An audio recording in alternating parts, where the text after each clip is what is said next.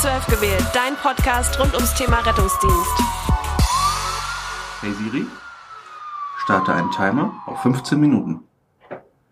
15 Minuten. Der Countdown läuft.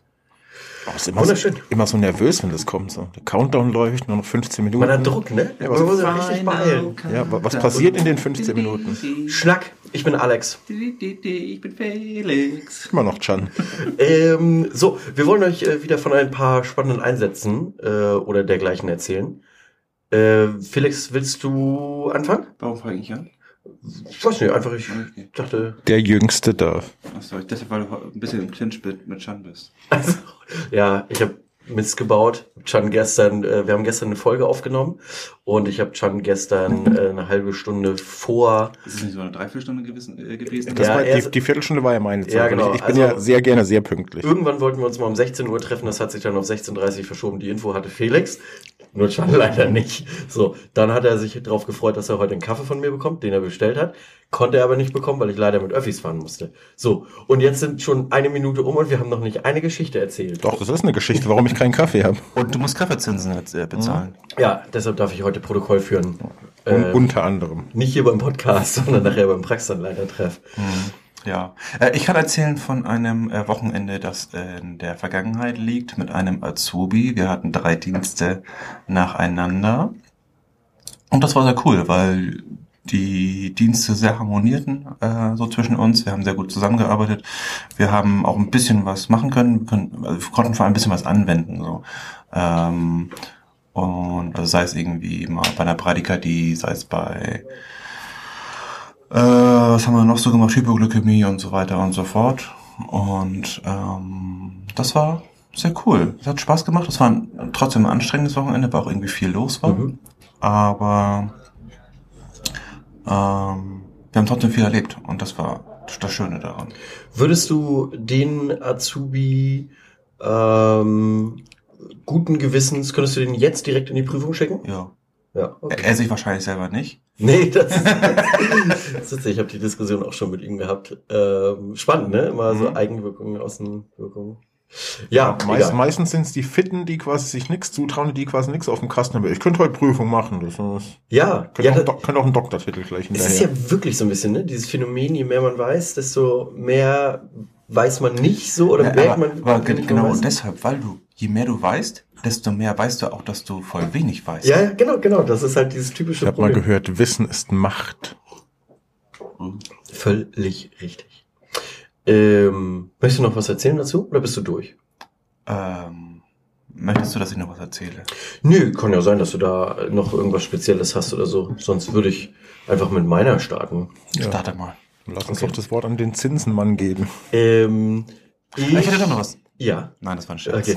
Äh, hatte Nachtdienste und in zwei aufeinanderliegenden Nachtdiensten äh, gab es Feuer in Norderstedt und in beiden Fällen waren wir als erstes da. Das, Feuer, Feuerteufel. Man, tatsächlich spekuliert man gerade, ob, ähm, ob in Norderstedt einer umgeht. Da komme ich nachher zu. Auf jeden Fall, erster Einsatz. Das ist so ein bisschen die funny Geschichte. Wir wurden alarmiert, ähm, waren schon im RTW von, von einer anderen Tour auf dem Rückweg und dann hieß es ähm, Feuer auf Balkon, äh, Mehrfamilienhaus, äh, die und die Kräfte sind aus und wir kamen an, Straße und ich guckte auf dieses Mehrfamilienhaus, erster Stock und ich sehe lodernde Flammen im Wohnzimmer und dachte, ach du Scheiße, okay, wir erstes Fahrzeug, das wird richtig äh, wild. Lässt sie eingestiegen, umgedreht, weggefahren. Noch eine Runde gedreht.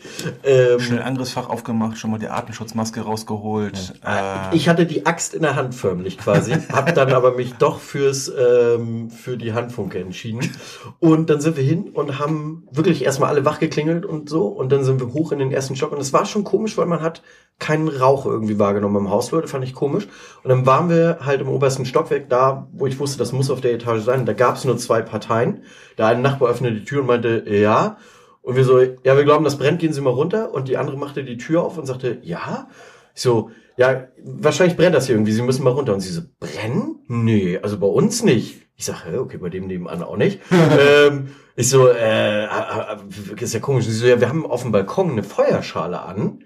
Und dazu haben die so ein orangenes Ambientlicht gehabt und es hat sich so krass in der Scheibe gespiegelt, dass es wirklich aussah, selbst die Feuerwehr, also der Zugführer kam an, ist rausgesprungen, hat, hat meinen Kollegen fast über den Haufen gerannt, weil er meinte, es brennt in voller Ausdehnung. Und so. Und er so, nee, warte mal. Und irgendwie, ähm, ja, ich glaube, die durften sich dann wahrscheinlich, ich weiß nicht, wie die rechtliche Regelung ist, ob man Feuerschalen auf dem Balkon haben darf, war jetzt das, der, der oberste Stock und so weiter, aber auf jeden Fall äh, all diese Kombinationen führte dazu, ähm, dass es vermutlich ein kleines Gespräch gab. Ja.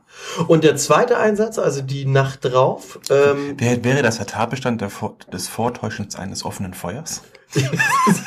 da fragen wir mal jemanden. Ähm, zweite Nacht war, da hat's tatsächlich gebrannt. Ähm, und zwar eine alte Tischlerei hier in Norderstedt. Und wir haben von der Schleswig-Holstein-Straße aus schon so orange ich Rauch dachte, gesehen das, und so. ich dachte, das wäre ähm, so ein ähm, Fahrzeugverleiher. Nee, es war früher mal eine Tischlerei und jetzt stand's leer als Gewerbehof irgendwie. Ach so. Das ist die Info, die ich habe. Egal, auf jeden Fall ähm, haben wir von der Schleswig-Holstein-Straße auch schon orange äh, glimmend gesehen. Ich dachte, Und du hast gedacht, ah, hier Feuerschale. Ja, genau, das war bestimmt eine Feuerschale. Also erstmal warten. Und dann kam er an und es brannte wirklich in voller Ausdehnung. Und man hat ja selten, also ich habe selten so eine Situation und ich habe dann Rückmeldung auf sich gegeben und meine Rückmeldung auf Sicht war so, Feuer, Flammen, volle Ausdehnung. und ähm, Feuer! Feuer! es war wirklich, es war, es war ungefähr so. so. Und dann Feuer! mussten wir Feuer und Flamme auf WDR. Da mussten wir jetzt mal gucken, was da nur, äh, was das für ein Gebäude ist, aber wir wussten dann schnell, dass es irgendwie eine Gewerbehalle ist. Äh, haben uns dann zurückgezogen und waren dann knapp, ja gut, drei Stunden ähm, zur Bereitstellung da. Und jetzt kommt mein Rettungsdienst-Lifehack. ähm, es, wir hatten einen Kollegen von der Feuerwehr, der, ähm, das, das war ja nachts irgendwann um 0 Uhr roundabout. Ähm, und der hatte so ein bisschen Kreislauf so und ähm, saß da schon auf dem Trittbrett, als wir ankamen, war am Wasser trinken, war auch ein bisschen blass, aber ihm ging es soweit ganz gut. Und dann sagte er nur irgendwie, er hat den Tag über wenig gegessen und musste jetzt hier ähm, irgendwie diesen Schlauchwagen, ich habe keine Ahnung, wie die heißen, ich habe keine Ahnung von Feuerwehr, Schlauchwagen ziehen und das war jetzt unter Maske alles anstrengend, so und dann hat er kurz ein bisschen Kreislauf gehabt, haben ein bisschen geschnackt, Werte genommen und so weiter. Und dann habe ich gefragt, ich sag, habt ihr hier was zu essen irgendwie mal irgendwie so ein Dings? Und er so, ah, nee, haben wir nicht. Also bei größeren Bränden kommt halt irgendwann was. Und dann greife ich in meine Rettungsdiensttasche und habe so einen Seitenbacher Snack, äh, also so einen Snackriegel. Und das ist mein Lifehack, ey. Immer so, so einen Riegel auf Tasche haben. Für dich Ja. oder für jemand anderen. Und schön, wenn die Feuerwehr am Löschen war, unter schwersten Bedingungen saß er nebendran mit seinem Riegel quasi Ja. direkt so nebendran, ne? Nee, vor allem, äh, ich hatte pa pa Parallelnachtdienst ja. und Ach, stimmt. Äh, während du dich da beim Feuer aufgewärmt hast, äh, bin ich bei einer älteren Dame in der Wohnung gewesen. Zur Unterkühlung. Äh, nee, schön wär's. Und hab ihr ihre Bedarfsmedikation nachts um, wann war das? Ja, also wir waren so von 0 bis 3, halb 4 Mhm. waren wir, glaube ich. Mhm.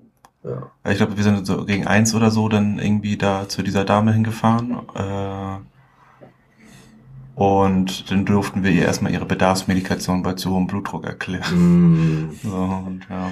Aber auch nochmal, also ich habe das zwar bei Instagram schon gemacht, aber dicken Shoutout an die Freiwillige Feuerwehr Norderstedt. Also da war nach 13 Minuten nach Alarmierung, wir, wir, wohlgemerkt, wir saßen, glaube ich, im Auto, als wir alarmiert wurden und waren relativ flink da. Und ähm, nach 13 Minuten war da, weiß nicht, zwei komplette Züge. Und ich denke immer so, Alter, es ist mitten in der Nacht. Ich brauche schon 13 Minuten, bis ich gefühlt am RDW bin, irgendwie, wenn der Melder klingelt. Und die sind, die, die sind aufgestanden, die haben ihre Klamotten an, die sind mit dem Fahrzeug oder mit dem Fahrrad, wie auch immer, zur Wache gekommen, haben da ein Auto besetzt, sind damit zum Einsatzort gefahren. How? How? Übermenschen. Feuer.